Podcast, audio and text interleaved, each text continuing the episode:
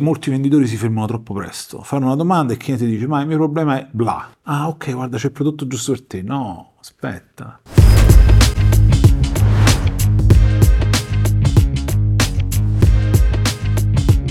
Settima puntata, seconda stagione, Business Coaching Show, il primo podcast dove parliamo di imprese, di come farle crescere, di business coaching. Io sono Antonio Panico e sono qua con Leonardo. Ciao a tutti. E oggi si parla di Oggi parliamo di modelli di vendita e coaching per venditori di successo. Mm. Tecniche provate per aumentare le vendite.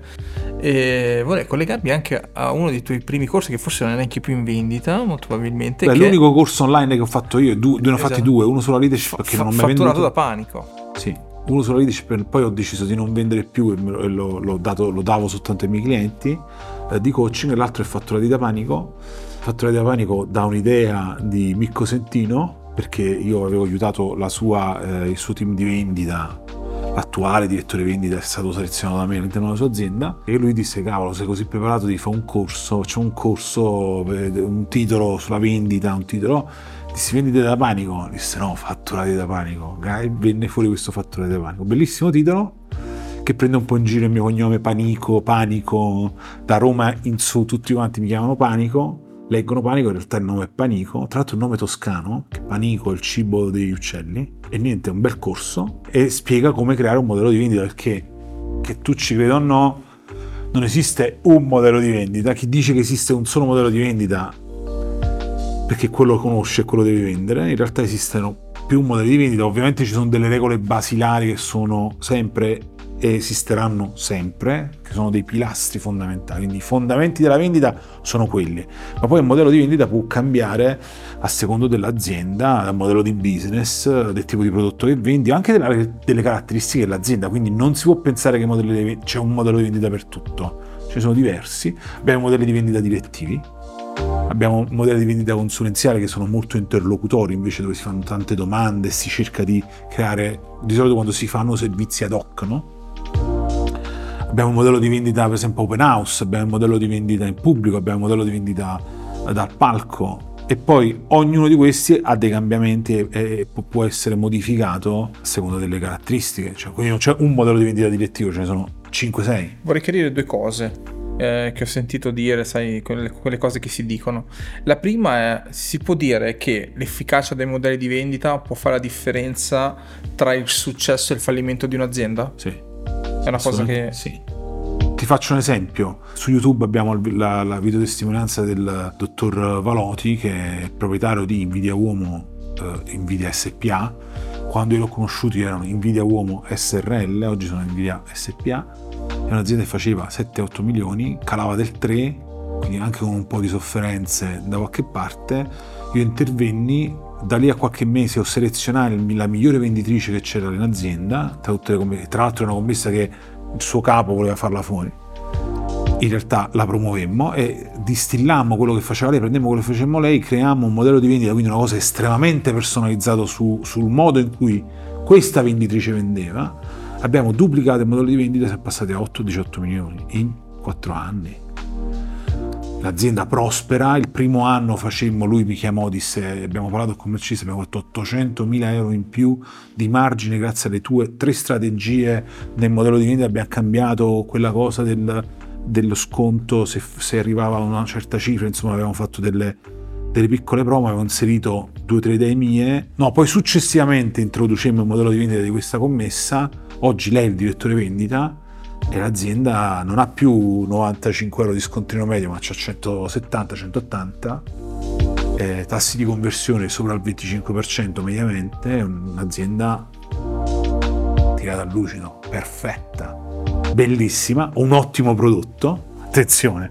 un ottimo prodotto un ottimo servizio da parte delle commesse che sono molto ben formate ma il modello di vendita ha svoltato non abbiamo cambiato il marketing il prodotto abbiamo cambiato come vendevano. E i risultati sono stati incredibili, tant'è che siamo rimasti amici, anzi eh, saltuariamente ormai vado, andrò a settembre a fare un, un incontro con loro per, una, per, un evento formativo con tutto il team, quindi ancora ci incontriamo. E ha cambiato completamente le sorti dell'azienda, un'azienda che tra l'altro quando durante il covid tutti i concorrenti suoi sono, hanno dovuto chiudere i negozi, loro sono rimasti in piedi bene. Okay? Anche loro hanno avuto le loro pene, ma sono rimasti molto più in piedi e molto meno problematici, hanno avuto molto meno problemi di tante altre aziende, grazie proprio all'efficienza del lavoro delle ragazze. E lo sto dicendo perché il dottor Valoti ha dato questi feedback nel video, della videotestimonianza. Quindi è sul canale, quindi andate a, a, vedere, che così almeno approfondite anche con le stesse parole che su, sue. E, ehm, quindi quali sono, ehm, tu prima hai parlato dei pilastri. Ci sono dei pilastri, ok? Il primo pilastro certamente è la creazione della relazione immediata. Riuscire a creare un'affinità tra te, venditore e cliente. L'empatia.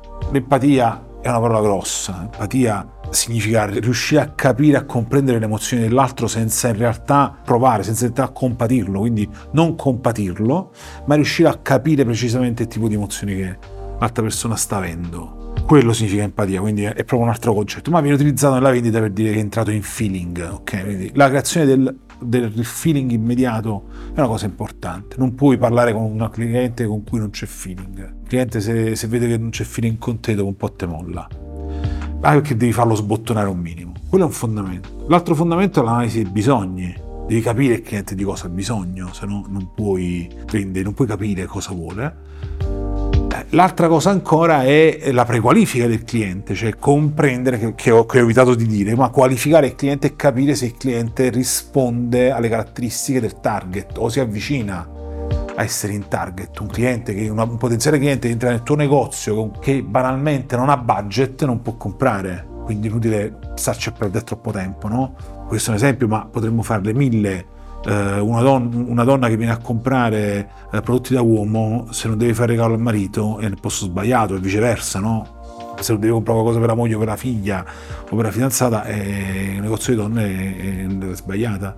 Per noi ci sono degli elementi di prequalifica estremamente rigidi. Se un perso- una persona che si avvicina a noi che sotto terapia prende farmaci per, per la sua salute eh, mentale, è giusto che lo faccia, se lui lo ritiene tale, non entro nel, de- non entro nel merito, ma non possiamo aiutarlo perché i, i sbalzi di umore a questo oggetto, il business coach è un'attività intellettuale, pratica, ma dove tu devi pensare, ragionare, guidare un'azienda. Se tu sei con attacchi di panico, eh, poverino, fatti, aiut- fatti aiutare, ma non da un coach, fatti aiutare da uno psicologo, un psicoterapeuta, da uno psichiatra, cioè fatti aiutare da qualcuno, ma non, non qualifichi, no? non possiamo aiutarti. Oh, un, imprenditore che ci chiama e dice io faccio tutto a nero, noi non lo prendiamo, cioè, diciamo, noi facciamo tutto a nero, quindi non so bene quanto fatturo, quindi tutto nero. Ti posso aiutare, eh, dovrei denunciarti più che farti un contratto. No? Sono, sto estremizzando il concetto eh, la prequalifica può essere fatta anche per esempio su, sui valori, per esempio da noi, noi non prendiamo aziende che vendono prodotti che hanno a che fare col sesso, ovviamente aziende che vendono droghe non ne parlo neanche, che se non ci sono in Italia ci sono le aziende che vendono amariana eccetera, quella lì eh, a basso eh, tasso di THC, noi non le seguiamo, non seguiamo aziende di armi, non ci hanno mai chiesto di lavorare, però se ce lo chiedessero non le prenderemo. Ci sono dei paletti che tu devi mettere che definiscono i limiti e, oltre i quali non vai che qualificano e quindi determinano il target non ideale, il target largo della tua, della tua azienda, del tuo prodotto, del tuo servizio. Poi un altro, capisaldo, un altro caposaldo per me sono la definizione degli accordi parziali.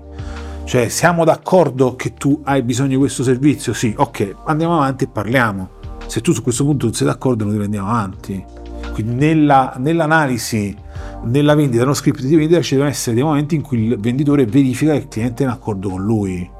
Siamo d'accordo su questo tema, abbiamo concordato, sì, a posto, questo è a posto. E non è più discutibile, cioè non, non viene detto così, però ci si assicura che il cliente condivide un punto se non lo condivide o continuo a ritirare l'argomentazione su quel tema lì fin quando lo convinco oppure non deve vado avanti. Allora non ci sono presupposti di lavorare lascia stare. Mi sto spiegando. Assolutamente altri pilastri sono la risposta alle obiezioni la, cioè sono fondamenti che vanno per tutte le vendite. Però poi cambiano molte cose. Per esempio se tu fai una vendita direttiva una vendita direttiva è dove il venditore ti guida strettamente ti spinge a fare delle cose no? Entri in un negozio, la vendita direttiva, il cliente, il venditore dice di cosa hai bisogno? Di un pullover, bene. C'hai la, la 4XL, vai in camerino ti porto i pullover, così vediamo prima la taglia. Tu ti metti in camerino e ti dà il primo prodotto, il secondo prodotto e poi ti fa questa vendita direttiva dove il venditore ti indica molto, oppure eh, c'è un altro tipo di vendita dove il venditore non vende, non è vendita appunto, in molti negozi per esempio succede che il venditore porge soltanto la merce, non sta facendo la vendita. Una volta che tu hai mostrato interesse e compri qualcosa, a quel punto il venditore ti assiste. Solo quando tu hai scelto già i primi pezzi comincia a assisterti, quello è un modello di vendita differente. E poi c'è la vendita consulenziale che è completamente differente ancora, perché non stai vendendo un prodotto, devi capire il tipo di esigenza, problematica, non solo il problema che il cliente ha, ma l'effetto del problema che il cliente ha. Faccio un esempio, perché sai che le persone vivono i loro problemi, stanno in equilibrio. Una persona obesa, lui è in equilibrio con se stesso.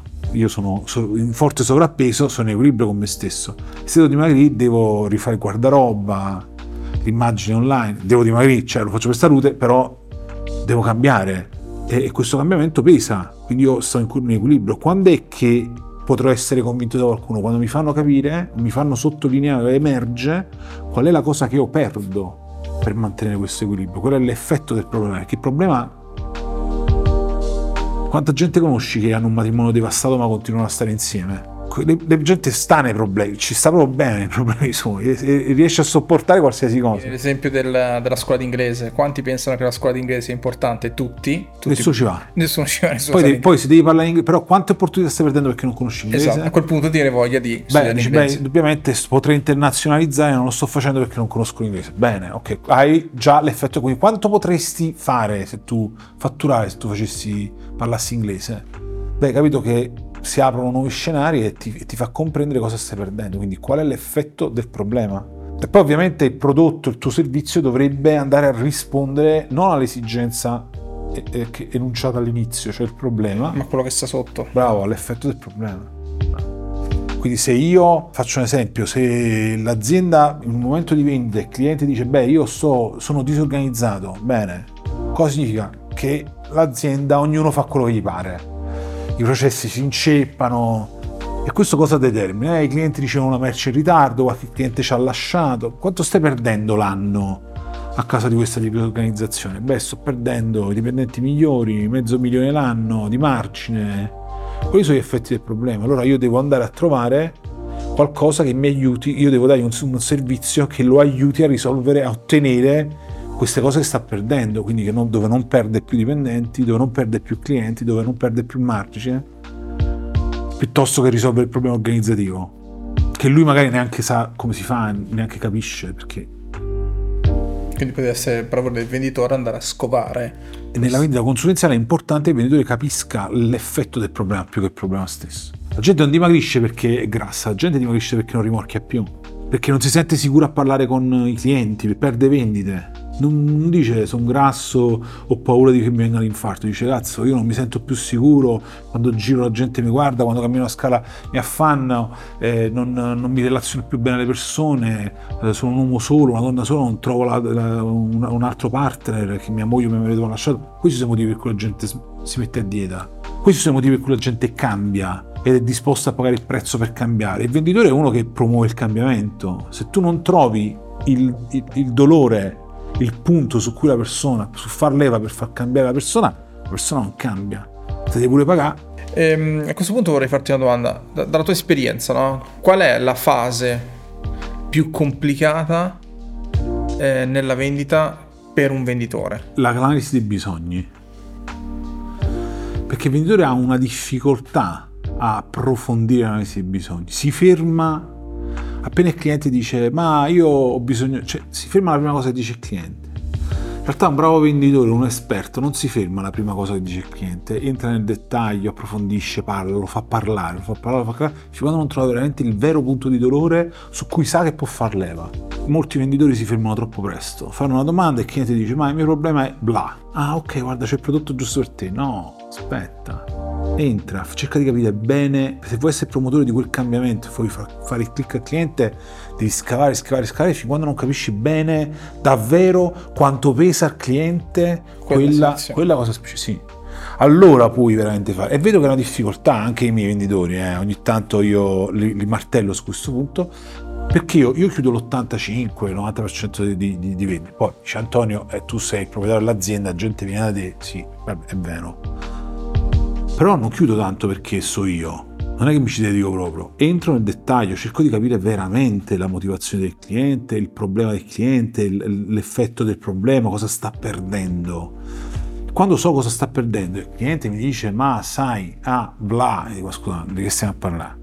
Non c'è manco bisogno che approfondisco, non devo far leva sul dolore, capito? Come molti fanno, tentano di fare leva sul dolore. Io so, ho capito veramente qual è la tua sofferenza, qual è la cosa che a te pesa di questa situazione? Se lui mi dice Antonio cavolo sei caro dico ma come caro? Stiamo a parlare di quei quattro soldi rispetto a questo? Stiamo a parlare di poi stiamo a parlare di, di, vita di un milione di euro di, me stiamo a parlare di qualche migliaia di euro non è che stiamo a parlare non può affrontare neanche e tant'è che le obiezioni non ne ho. Quando metto le due cose a confronto dice che eh, vabbè sì dai però poi poi il cliente italiano non vuole lo sconto quindi nasce tutta la, la negoziazione io, io, non negozio più di tanto perché il tempo mio è limitatissimo, quindi quando scelgo un cliente lo scelgo veramente con lanternino. Quando poi i clienti vedono il tipo di aiuto che ricevono, i soldi non sono più un problema per nessuno. Anche quello più avaro, anche quello più abituato a negoziare quando vede il valore aggiunto che gli dai, che è proprio quello di cui avevano bisogno, nessuno più frega quanto ti sta dando. Ma secondo te eh, a oggi c'è ancora quella problematica della paura del rifiuto? Sì, sì, in tutto e c'è il no che la gente ha paura di farsi dire no in una vendita. Sì, soprattutto i venditori giovani. Un venditore con esperienza, no, ovviamente, non gli frega niente, anzi si diverte. Un venditore con meno esperienza, quelli giovani, ovviamente la paura del rifiuto, l'inconsapevolezza di stare proprio di fronte al no, al... anche il rifiuto aggressivo, perché a volte i clienti sono anche aggressivi, soprattutto sui social. Sui social la gente è particolarmente aggressiva, non capisco è una cosa strana. Penso che i social è l'unico posto dove la gente risponde alle pubblicità in maniera proattiva. Cattivissima poi, non no, so. poi è proattiva, no? Ecco, immagina di trovare un, un, un, un... Pensaci un attimo, no? Io vidi, qualche giorno fa vidi uno spettacolo di un americano che faceva questo sillogismo. Diceva, immagina di avere eh, una pubblicità per strada, un cartellone che dice vendo materassi e il cliente lo guarda, si arrabbia e dice no perché c'è questa pubblicità? Allora cerca il numero di telefono, chiama in azienda e dice a me non interessano i materassi. Che, che senso ha? E la gente lì a commentare, a criticare, cosa... e poi tra l'altro facendo così non si rendono conto che attivano l'algoritmo, l'algoritmo di Facebook per cui la gente annunci. poi continuerà a ricevere quella, quella pubblicità quando la cosa più se non vi interessano diciamolo se, se non vi interessano certe ads skippate skippate saltatela non guardate oppure mettete nascondi senza segnalare e danneggiare chi sta lavorando. Semplicemente non mi interessa l'inserzione. Google, Facebook, Instagram sono algoritmi abbastanza intelligenti se vedono che voi non siete interessati lo tolgono. Invece rispondere, commentare, fare gli haters alla fine quella roba vi continuerà a, a comparire va bene. Infatti a volte neanche io capisco il, il perché. Non lo so, sui social è così. non lo so. Vabbè, comunque va bene così a posto, mi è finito? No, abbiamo già finito, solamente, abbiamo detto niente. Oddio, parliamone. Ci sono, ragazzi, non c'è mai abbastanza tempo. Vorrei stare molto più tempo con voi, ma è arrivata l'ora di interrompere qua il video, quindi ci vediamo al prossimo video. Ciao!